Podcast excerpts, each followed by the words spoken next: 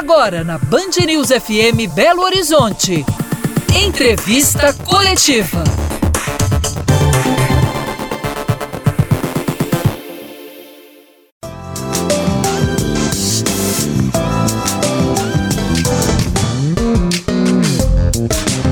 Olá, para você, o entrevista coletiva de hoje traz para o centro do debate o combate ao racismo e de todas as outras formas de discriminação. O Ministério Público aqui de Minas Gerais lançou recentemente um glossário antidiscriminatório. Está comigo aqui o promotor de justiça, Alender Barreto. Também estão ao meu lado o comentarista de política, Orion Teixeira, e o diretor de jornalismo da Band Minas, Murilo Rocha.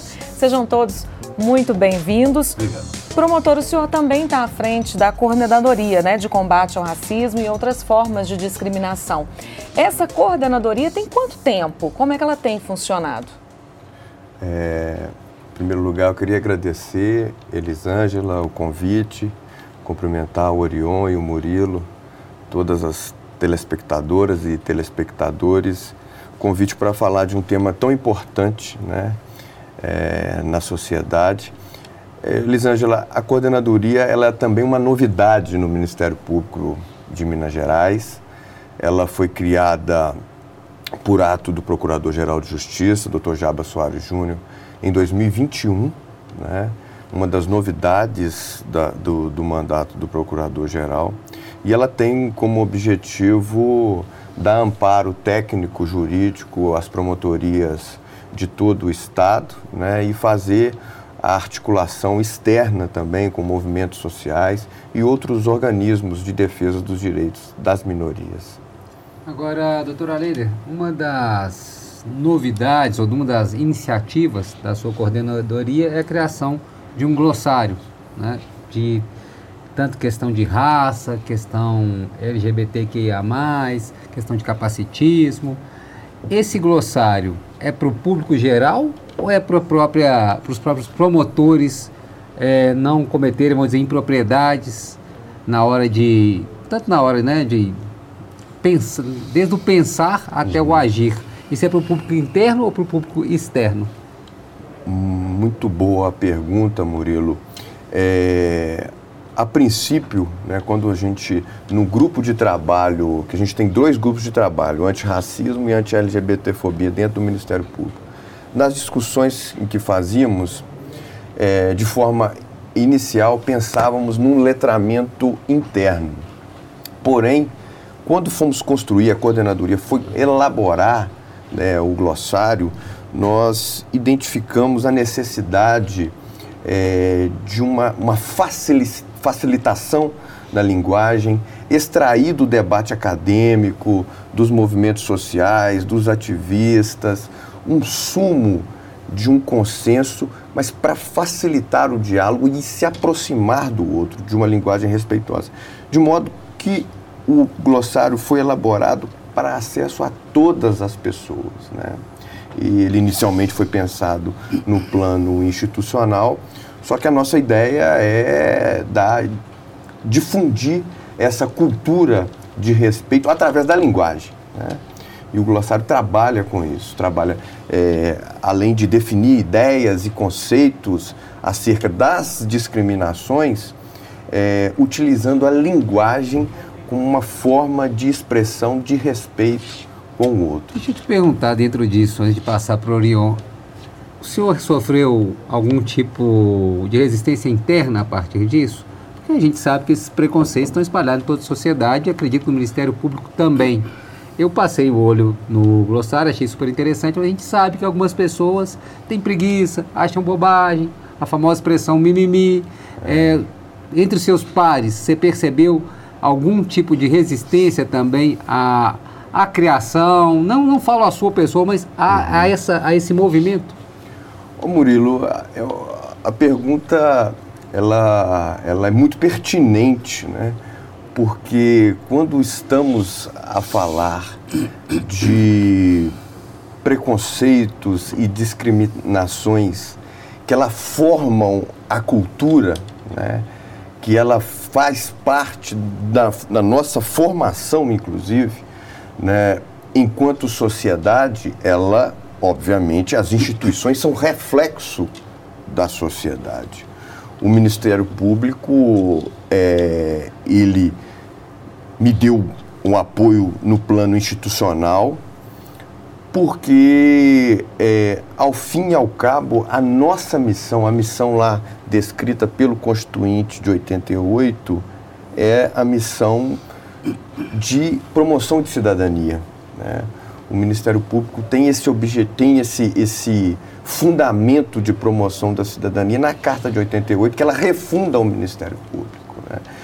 Eu vejo, o Murilo, assim, a resistência, é, entendendo que os membros e membros do Ministério Público, eles têm essa perspectiva constitucional de trabalho em mente, é, resistências foram, talvez aí, esporádicas e isoladas, mas que não refletem o corpo institucional.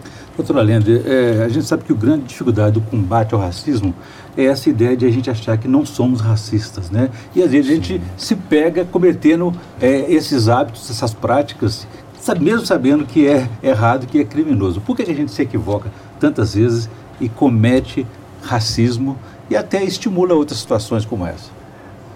Perfeito, Orion. É porque nós né, fomos formados sob o mito da democracia racial. Né?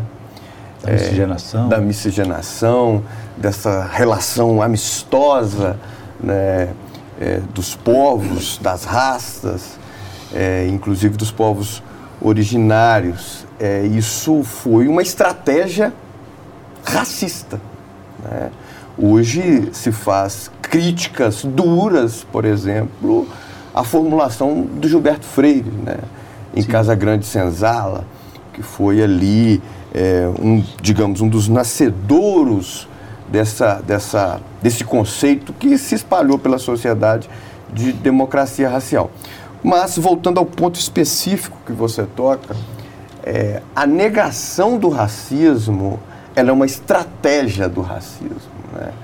E quando a gente reconhece o racismo, a gente fala que é o primeiro passo para o enfrentamento do, do racismo. E aí, Orion, é importante dizer, né, é, do lugar de fala, né? Todos têm lugar de fala no combate ao racismo, no combate à LGBTfobia, no combate ao capacitismo, enfim, ao machismo. Por quê? O lugar de fala ele foi deturpado nos últimos tempos e tem que ser marcado isso. O lugar de fala, ele não diz respeito a um interdito da fala, a uma proibição da fala o lugar de fala diz respeito ao local. Todos podem falar sobre racismo, inclusive pessoas brancas. Porém, na condição de herdeira e de legatária de privilégios. Nós não podemos falar é no lugar do negro e da negra. E o protagonismo é deles no enfrentamento ao racismo. Mas nós, nós, pessoas brancas, temos o nosso lugar de fala como herdeiros de, um, de uma situação, queiramos ou não. Isso não é consciente ou, ou, ou voluntário.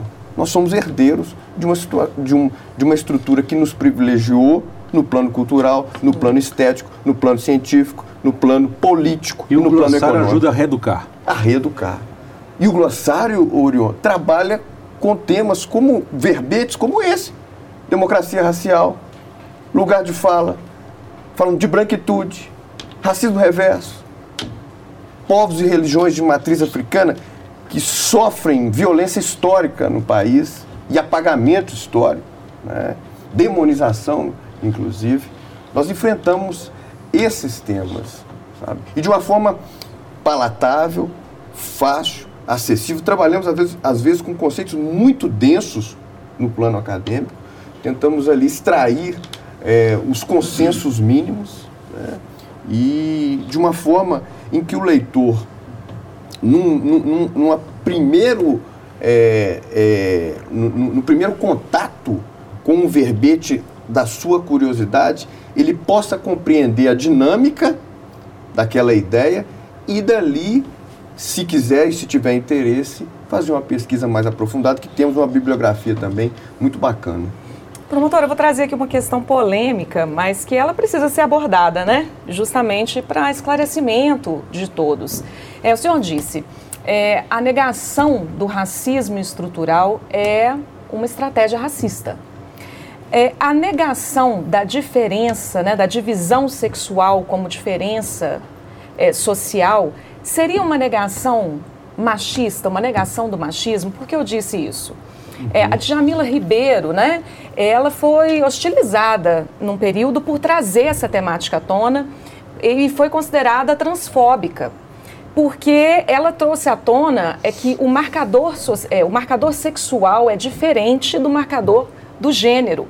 Então, o apagamento das diferenças sexuais traria uma perda muito grande para as lutas feministas, para as lutas das mulheres. Então, há um embate de pautas. Como é que o Ministério Público hoje trata essa questão, né? Acolhendo os povos, as populações trans, feministas, LGBTQIA, né? Todos juntos.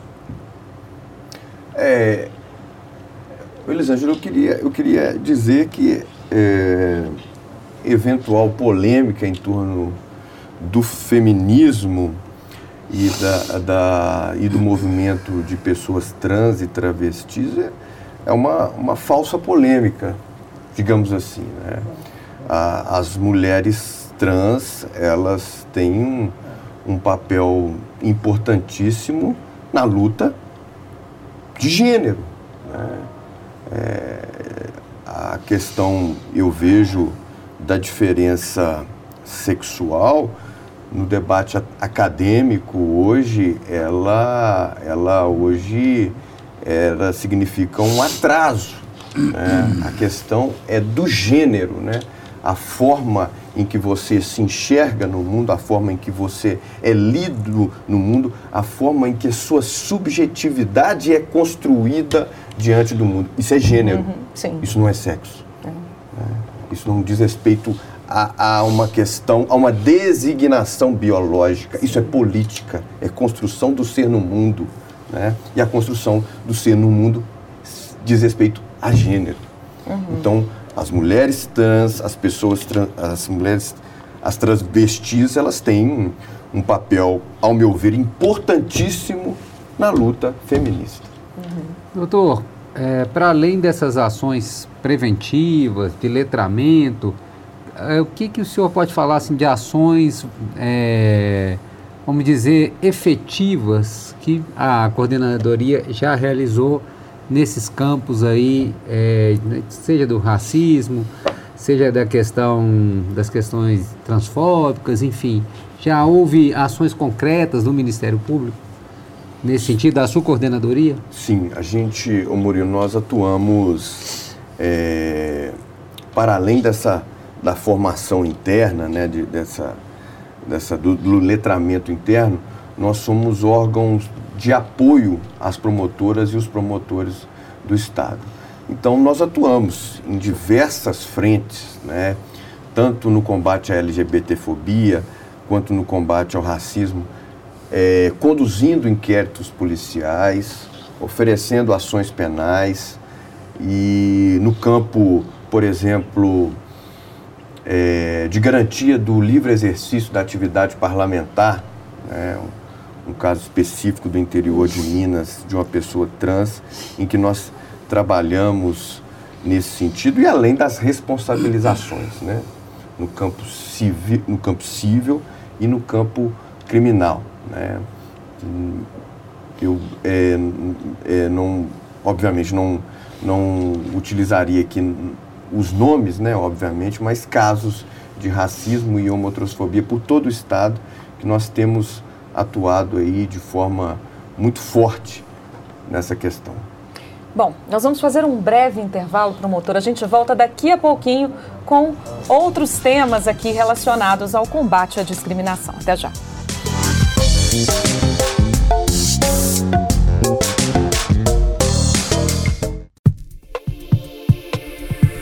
Você ouve Entrevista Coletiva na Band News FM Belo Horizonte.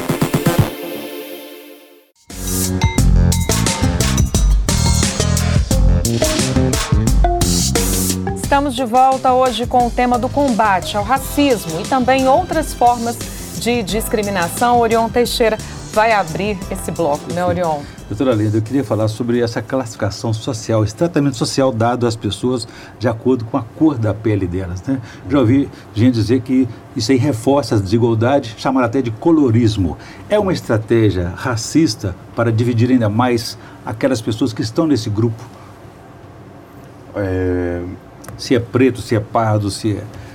Enfim. Orion, segundo o, o Estatuto da Igualdade Racial, é, e segundo o padrão adotado pelo IBGE, né, é, negros são aquelas pessoas que se autodeclaram pardas ou pretas. Né? Então, negro no Brasil, é, ele engloba a identificação com pardo ou preto. É, o colorismo é, ele é um, um conceito, um estudo que tem sido trabalhado pelos movimentos sociais e, e, e pela academia, muito relevante no sentido de demonstrar é, que o racismo no Brasil, uma coisa é o reconhecimento de que a pessoa é negra, que é preto e pardo. A outra coisa é, é uma, uma espécie de camadas de sofrimento né, que o colorismo trabalha. E o colorismo demonstra que quanto mais negra a pessoa, quanto mais retinta a pele, mais dificuldade essa pessoa encontra no acesso ao trabalho ou eleva é, a possibilidade de abordagem policial, enfim, é, quanto mais retinta a pele, segundo os estudos coloristas, é, há uma, um, o sofrimento ele impinge de forma mais grave. Discriminação maior. A discriminação maior. Porém, isso não significa dizer que a pessoa negra, pessoa negra e que seja parda, que não seja retinta, ela não sofra racismo. Sofre racismo também. Né? O colorismo não afasta a, a, a, o racismo estrutural, uhum. digamos assim. Perfeito. É, promotor, eu queria saber como lidar com, com, Porque ultimamente a gente é uma sociedade hoje onde todos filmam, o celular é usado, a gente vê insultos racistas no supermercado, é, insultos em relação à questão de gênero, né? Em todo lugar. E também temos acompanhado um grande número desses tipos de crimes cometidos pela justiça, pelo poder público, em audiências que agora são transmitidas, né? às vezes mulheres vítimas de machismo, por juízes, enfim. Quando, como enfrentar esse tipo de preconceito, discriminação e até crime quando o autor é o poder público? Ou é a própria justiça? É, é muito triste, né, Murilo? É muito lamentável, porque é, nós temos a obrigação, no caso, de dar exemplo e de enfrentar todas as discriminações e não propagar discriminações, né? É, eu acho que o caso que você comenta, inclusive, gerou uma lei, né? Sim. Uma lei Mariana Ferrer, Sim. não é isso? E que Inclu nós... É, gerou uma lei, só fazendo uma parte, mas o jornalista foi condenado por ter divulgado o caso, né? É um, uma coisa absurda, né? Lamentável, triste, ah. e triste, e triste. É, mas, é, mas é isso, eu, eu considero que quando o ato, digamos, discriminatório e abusivo parte de agentes públicos que têm obrigação de combater essas discriminações, eu considero isso de uma gravidade, de uma tristeza absurda. Uhum. Promotor, hoje a gente tem né, questões que são discutidas em redes sociais, assim, eu vou pedir para o senhor explicar um pouco para talvez as pessoas que se identifiquem um pouco uhum. com esse tipo de pensamento, né? Que são aquelas falas do racismo reverso, ou do, ah, eu sou um homem branco, hétero, de classe alta, eu sofro discriminação hoje, por que não se pode falar mais nada? Ótimo. Enfim, né? É muito Isso complicado, é muito né? Complicado, complicado. E é difícil, é difícil, é difícil é, as pessoas entenderem isso. Mas eu acho uma grande oportunidade que você me dá, Elisângela, para dizer que o racismo reverso ele não existe. Né? Eu tenho dito o seguinte, é, eu, não, não, eu poderia citar diversos pensadores né, do pensamento social e racial brasileiro para dizer que o, que o racismo reverso não existe. Né? Poderia citar o próprio Silvio de Almeida, que é um grande pensador, poderia citar o Muniz Sodré, né, Guerreiro Ramos, Clóvis Moura, Abdias Nascimento, enfim, uma gama de pensadores para dizer que o racismo reverso não existe. Mas eu tenho que falar, e o telespectador é importante que ele saiba, é que o racismo reverso hoje ele não existe por dispositivo legal. A partir de janeiro de 2013, com a lei 14.532, sancionada em janeiro de 2023, neste ano, no artigo 20C, disse que diz afasta por completo a possibilidade da justiça reconhecer o racismo reverso. Por que, Murilo? Qual que é o fundamento disso? Porque o racismo, o racismo, ele parte de um pressuposto da racialização e da subalternização a partir da racialização. Né? O racismo ele parte de uma inferiorização de uma estrutura estamental que coloca o outro num lugar menor na escala social, política e econômica. Né? O branco, o branco, ele nunca esteve nessa condição. Né? Portanto, dizer que existe racismo reverso no Brasil é uma impropriedade histórica, política e agora é legal, é uma impropriedade legal. Que é uma violência também dizer isso. É uma né? violência, mas é importante dizer, né? Porque pode surgir essa questão. Mas então as pessoas brancas não estão guarnecidas pela lei? Lógico que estão. Obviamente que estão. Né? Se eu for ofendido, eu como pessoa branca, na minha honra, se eu for ofendido por alguma característica física minha, é, pessoal, enfim, ou, ou, moral, sexual. ou moral, eu tenho os meios para agir. Está lá o crime de injúria, simples, difamação, calúnia, que protegem as pessoas brancas também. Porém, as pessoas brancas não sofrem racismo. Né? Doutor Lênin, tem uma realidade muito cruel aí contra os negros, né? porque é, mais de 70% dos pobres são pretos. Mais de 70% dos que estão presos são pretos. Mais de 70%, 80% dos meninos, adolescentes que estão em abrigos também são pretos. Enfim, o futuro está comprometido aí também, né? Por outro lado, nós temos no, nos espaços de poder, não existe uma presença e uma representatividade. Como ampliar isso? Essa participação, essa presença deles nos espaços de poder? Orion, é, a, a teórica que fala sobre a branquitude, Cida Bento, eu, eu citei ela num artigo que eu escrevi ano passado, é que ela fala o seguinte: quando se existe um bônus social na vida brasileira,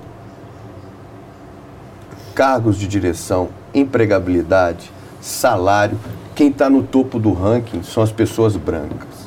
Quando há o ônus social da vida, o topo do ranking são pessoas negras. Mortalidade infantil, mortalidade materna, analfabetismo, é, renda e, e, e, Quer dizer, renda é em último, né? Mas quando há um ônus social, você falou de letalidade, né, de encarceramento, são as pessoas negras. Então, eu acho que esse raciocínio de número, de exibição de número e de dados, ele demonstra, Elisângela, de forma incontroversa o racismo no Brasil. Como mudar? Né? Ah, eis a questão. Como mudar algo que estrutura a sociedade, né? que não é, não é algo isolado, não é algo pontual. É, é algo que estrutura as relações. É, as instituições têm se posicionado. Por exemplo, o Ministério Público de Minas Gerais, ele adota, e não sei se você sabe, o Estado de Minas não tem lei de cotas para acesso ao serviço público. Lamentavelmente. O Executivo. O Executivo não tem. O Ministério Público de Minas Gerais, ele, o nosso concurso de promotores e promotoras e servidores adota cotas de 20% para pessoas negras desde 2018. Né? Regulamentação do Conselho Nacional do Ministério Público. Judiciário também. Judiciário também, pelo CNJ. E o, o Orion, e o que, que acontece? O seguinte, eu faço parte do grupo de trabalho lá do Conselho Nacional do Ministério Público de Promoção da Igualdade Étnico-Racial, em Brasília.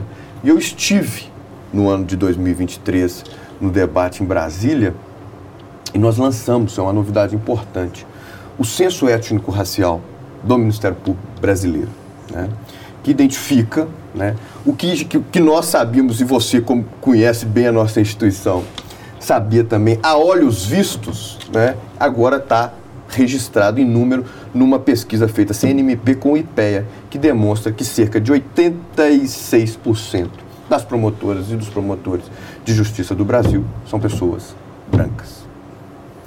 E, e nós temos que viver e conviver com essa controvérsia, né? Uhum. de sermos uma instituição de promoção da cidadania, né?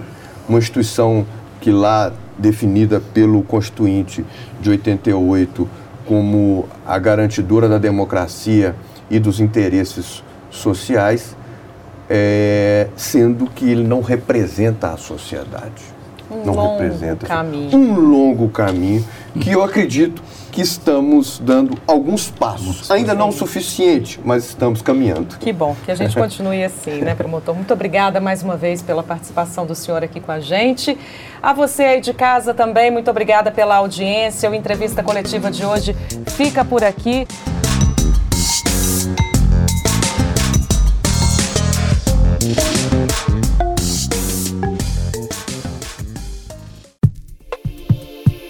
Você ouviu Entrevista Coletiva.